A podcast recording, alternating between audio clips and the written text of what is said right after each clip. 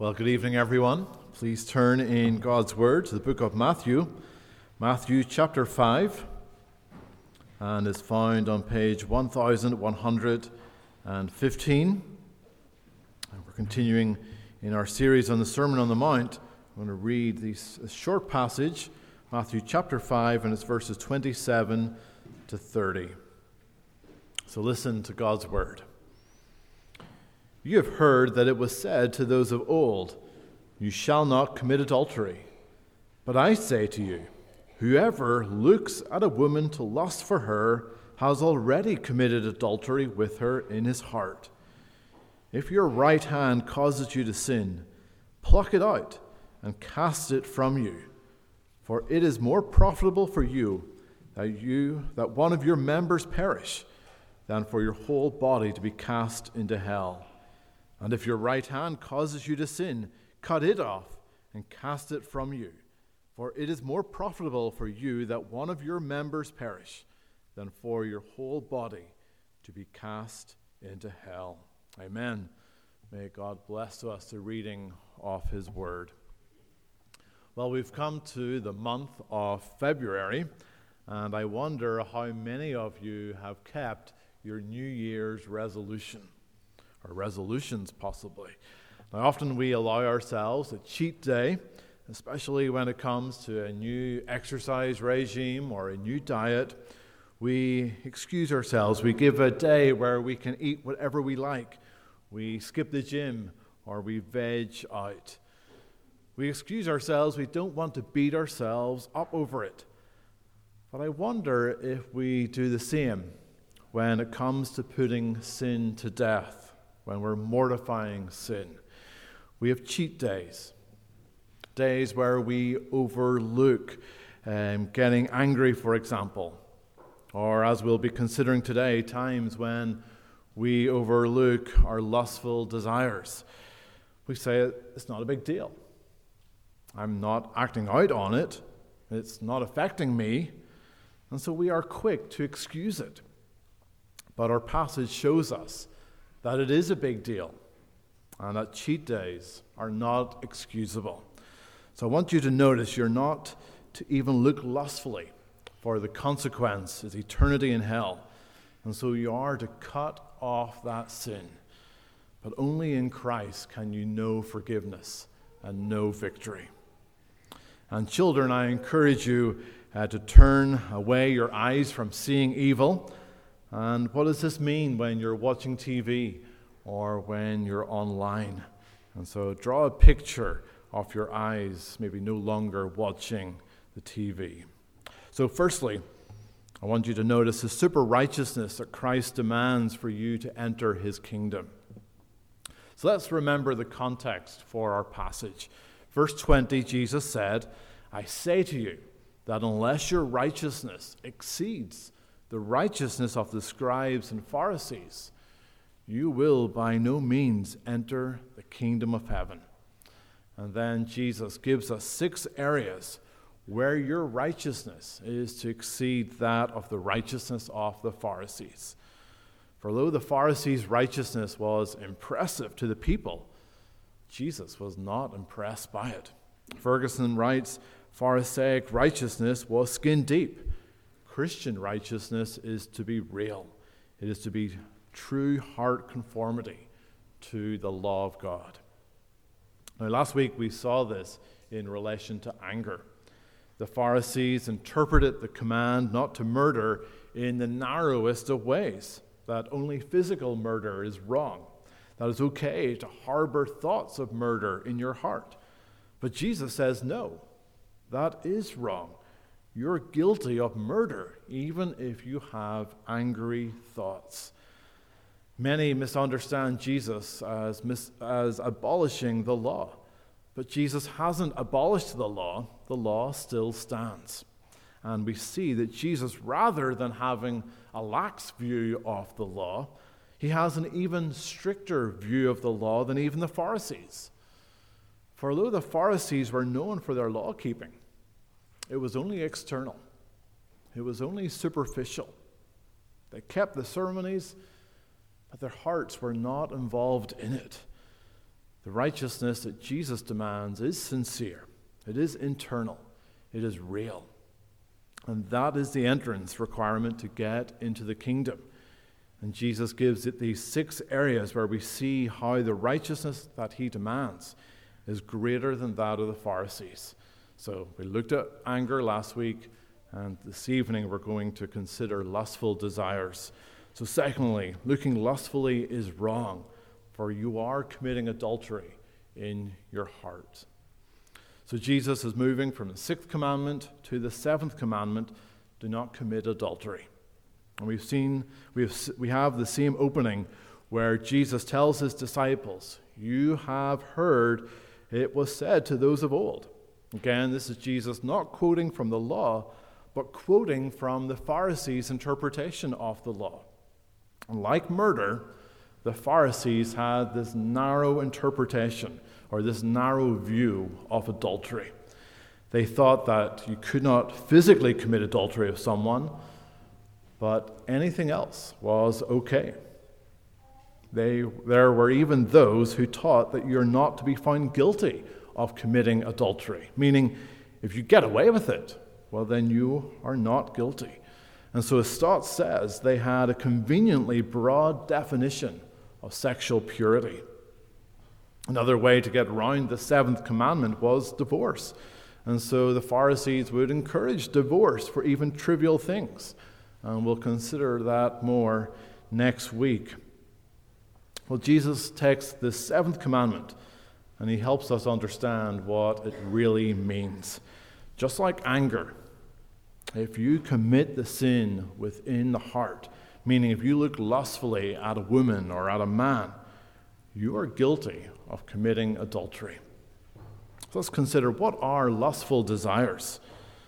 So, lustful desires are not simply a recognition of beauty it's not simply being attracted to someone whom you find to be likable. Instead, lustful desires are when you take that attraction to someone beautiful or to someone likable, and then you meditate upon it. You dream upon it. You fantasize over it. You want more from that relationship than what you're allowed. And this is a huge issue. It's an issue that affects everyone. No one is immune to it. And how do we know this? Well, just consider advertising. The slogan Sex Sells tells us that advertisers know that if they can make their product appeal to our lusts, they will be successful. And we see it everywhere all kinds of products shampoo, cars, even food. They're advertised to appeal to our lustful desires. They wouldn't do this if they didn't think it would have an appeal on us. Another reality of this problem is the frequency of which we hear of it. The statistics are frightening of those who are addicted to pornography, who are willing to have an affair, who desire to commit even greater offenses. And this problem even affects those who preach against it. And there have been a number of high profile pastors and church leaders who have committed adultery recently. These are mature believers, and yet they fall. Each case, it begins with the thoughts of lust. So do not kid yourself to think that you are immune from lust. 2 Samuel 11, we read of King David, a man after God's own heart and yet he fell as a result of his lustful desires. We read that David just so happened to be on the rooftop of his palace in the evening, and he beheld the beauty of Bathsheba. And rather than turn around, he wanted more. And within his heart, he desired Bathsheba for himself. And he made sure he got what he wanted. And so, this is an issue for you as well. Where are your wandering eyes taking you? What thoughts are going through your mind after you behold someone of beauty? As Christians, we need to appreciate beauty, but that does not mean you have to lust over someone who is beautiful. That also means there has to be modesty in how we dress.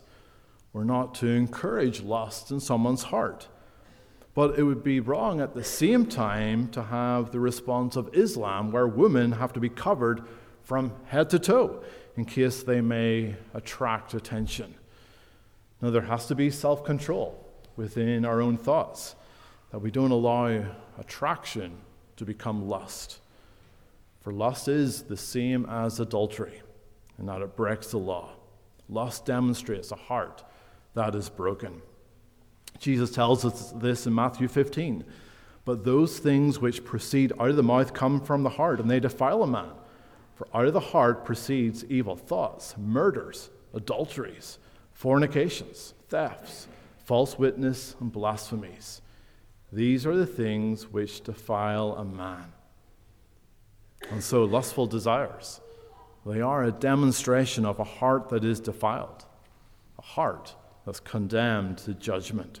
And so, thirdly, the consequence of your lust is punishment in hell, in verses 28 to 30. So, our society wants to say that lust and sexual permissiveness is not a big deal. Everyone does it. They suggest it's normal. They even want to say that it's healthy. And that's because there is a huge misunderstanding of what lustful desires that lead to sexual intimacy is about. In today's world of individualism and consumerism, we view sexual intimacy as something that we consume. It's about our wants. We even say it's our needs. And we want our needs to be met. And we look for someone to then meet our needs. But when that person that we once desired no longer meets our needs, we simply throw them away. I was reading this week the account of Amnon and Tamar. Amnon lusted after Tamar. He was sick and miserable in his lust for her. And when he finally got her and lay with her, his lust turned to hatred. And we read of this in 2 Samuel 13. Then Amnon hated her exceedingly, so that the hatred with which he hated her was greater than the love with which he had loved her. And Amnon said to her, Arise, be gone. Amnon did not need Tamar, it was simply lust. And when we view lust in this selfish needs way, it is destructive. And that was certainly the outcome for Amnon and Tamar. But God, in His goodness, He gave us sexual intimacy. But He also gave us marriage, which is a safe place to express it. Marriage is a covenant. You're making a promise that you will commit yourself to the person whatever happens, not simply when there is an attraction. And so it's a legal promise which is binding. It's not easy to get out of. And this creates security, it creates certainty that our emotions will not provide. And so in marriage, there is to be sexual intimacy where you make yourself vulnerable to your spouse. And this is God's good gift. Ferguson writes it's within that bond of committed fellowship that family life is to be established and our sexual instincts are to find their fulfillment. C.S. Lewis writes The monstrosity of sexual intercourse outside marriage is that those who indulge in it are trying to isolate one kind of union, the sexual, from all the other kinds of union, which were intended to go along with it and make up the total union. God has given us something good, and we have marred it and what and when we lustfully desire, we've marred it when we lustfully desire it outside of marriage. And so it's no wonder that he punishes us when we break his law. Jesus very explicitly tells us that the consequence of lust is punishment in hell. And the word for hell here is Gehenna. This was a place just outside Jerusalem where before the reign of King Josiah, children had been sacrificed to the pagan god Moloch. By the time of Christ, this place was seen as accursed, and so it was used as a rubbish dump. They would have burned the rubbish, and so there was this constant fire coming up from Gehenna. And so, no wonder it became this picture of hell being accursed and being a place of an unquenchable flame. It pointed to the ongoing agony that awaited those in the next life but also the reality for those who are lost in sin in this life. They are in a place of unquenchable thirst. That's why Jesus' words to the woman at the well, when she offered the water, um, was so when he offered the water of life, was so meaningful. John 4:13, Jesus answered and said to her, "Whoever drinks of this water will thirst again, but whoever drinks of the water that I shall give him will never thirst. But the water that I shall give him will become in him a fountain of water springing up into everlasting life." This was a woman who was drinking of the waters of her lustful desires. And just like Jeremiah described in Jeremiah 2:13, for my people have committed two evils. They have forsaken me, the fountain of living waters, and hewn themselves cisterns, broken cisterns that can hold no water. The woman had believed the lie, a lie that we are told today that our lustful desires will satisfy. No, they are broken cisterns that leave us thirsty, that will only give us a taste of hell in this life and the reality of hell in the next life. And so, fourthly, you are to cut out of your life what causes you to sin. And so, Jesus uses extreme language to avoid lust and the subsequent punishment of hell. He tells you to pluck out your eye, to cut off your hand, to avoid committing the sin of lust. That's how drastic you are to be. You don't want to go to hell. And so you should be willing to cut off a part of your body to survive. On May 1st, 2003, Aron Ralston, a 27 year old backpacker, he did the unthinkable in order to save his life. He had been pinned for five days by an 800 pound boulder in a remote canyon in Utah. There was no way out. Either he must cut off his arm or he would die. And so on the fifth day, tired, hungry, dehydrated, he took out his dull pocket knife and he sawed through his flesh just below the elbow in order to free himself. He lost his arm, but he saved his life. And this is exactly what Jesus is saying and how you are to deal with your sin. Whatever causes you to sin, you are to remove it, for your sin will lead to your death. Now, Jesus is not calling us to mutilate ourselves. Some early Christians, like Origen of Alexandria, actually believed this and castrated himself. Well, this practice was thankfully outlawed by the Council of Nicaea. What Jesus is saying is that you should be willing to do extreme things to remove sinful temptation from your life, to stop yourself from sinning. Removing your eyes well, that points to the fact to what you're not to look at. You're not to linger when you do see something that will tempt you to sin. And one of the biggest struggles that we have in this generation is that of pornography. John Stott, writing in the 1970s, said, One wonders if there has ever been a generation in which this teaching of Jesus was more needed or more obviously applicable than our own in which the river of filth, pornographic literature, and sex films is in spate. Well, Stott could not have imagined how 50 years later there would now be a deluge of material that comes right into people's homes through the internet. And now, with the advance of virtual reality, it's only to get worse. And so we have to cut it off. We have to put filters on our phones and on our computers. You have to keep your phones away from your kids. Job describes making a covenant with his eyes. And you too have to put a guard on what you look at. Job 31 I have made a covenant with my eyes. Why then should I look upon a young woman? Well, removing your hands and a Mark's account, removing your feet, well, it speaks of the things that you do and the places that you visit. And so if you find there are places of temptation, or people of temptation. You are to avoid it.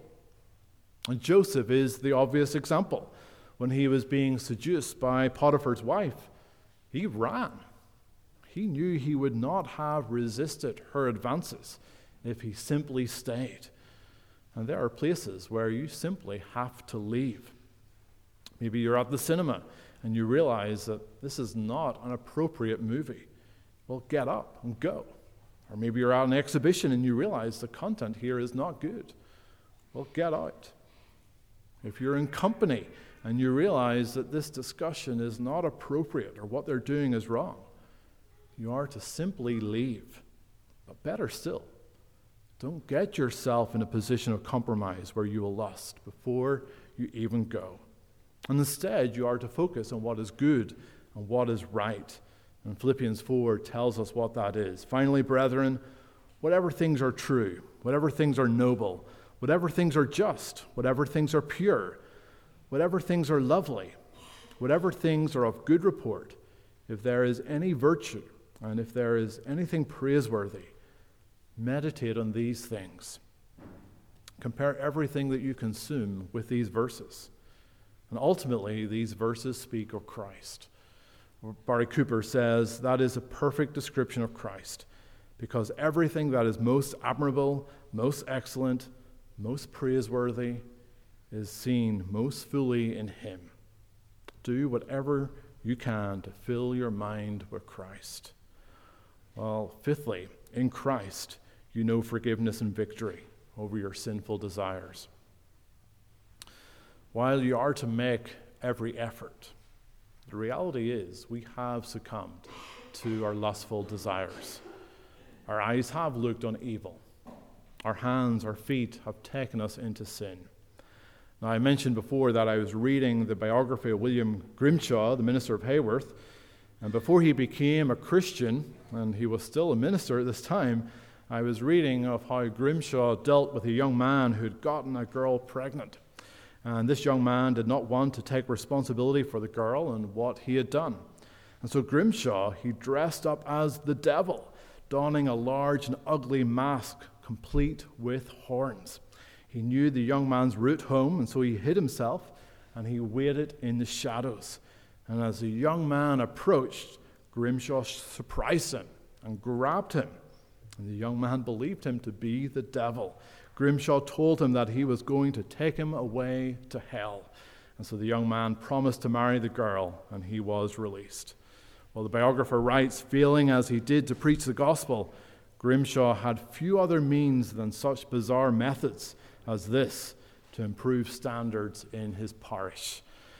Well, you'll be glad to know that Rich and I won't be dressing up as the devil to scare you into submission. We have something much more powerful we have the gospel. And Jesus, in giving this command to pluck out your eye or cut off your hand, he is giving you a loving warning. Rico Tice says he's warning us about hell because he does not want you to go there. He knows that our sin, if left undealt with, will take us to a place of unimaginable and unending suffering. He warns us because he loves us.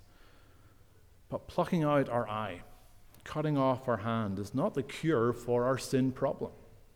That will not achieve for us a righteousness that surpasses that of the Pharisees.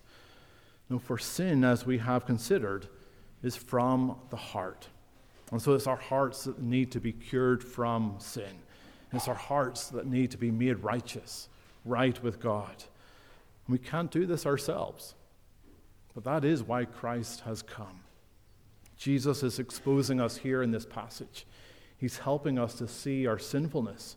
He's encouraging us to admit to our struggle with lust. But he doesn't leave us to simply feel guilt and shame. No, he took that guilt and he took that shame on himself. He took that punishment for sin, which was death, on the cross. And through his atoning sacrifice, you have received the forgiveness of sins. But not only does Christ forgive us of our sins, he also enables us to live free of sin. We can be free of lust. Too often we concede defeat. We think to ourselves, it's too much of a struggle. I can't overcome. But in Christ, you have hope. And so you are to come to him humbly, and he will give you strength. For in him you are a new person. You are filled with the Holy Spirit. You no longer have to give in to your lustful desires. now you can be strong enough to resist. In Christ, you are victorious. But the question is do you trust Christ in this? Augustine, the early church theologian, sinned sexually again and again in his early life. But then Christ changed him. And there is an account that while Augustine was walking down the street, that one of his old lovers walked toward him. And Augustine immediately went in the opposite direction. But she called after him, saying, Augustine, it is I. And Augustine responds, I know, but it is not I. And he could say this, for he is a new person in Christ. And so are you, for you know Christ's forgiveness and you know his victory. So you're not to look lustfully. The consequences are serious. And so you are to cut off that sin. But only in Christ do you know forgiveness and you know victory over that sin. This is a radical teaching for our day and age. But let's not forget, it was also a radical teaching at the time of Christ, living in the Roman Empire. A teaching so radical that it led to a sexual revolution. Scrivener writes Christianity brought an earthquake in sexual morality. Jesus comes along and basically says that men must be as restrained in their sexuality as women had always been expected to be. And in the second century, the apologist Justin Martyr defended Christianity before the emperor Antonius Pius. And in his apology, he said, If you want to see visible tr- proof of the truth of Christianity, observe our chastity. And so Jesus' teaching here is not something that we are to be ashamed of in today's culture. Quite the opposite. It is what people actually crave. They desire contentment, to be free from their lustful desires. And this contentment is found only in Christ. So let's not forget, you're not to even look lustfully, for the consequences are serious. So cut off that sin only in Christ do you know forgiveness and victory over it. Amen. Let us pray.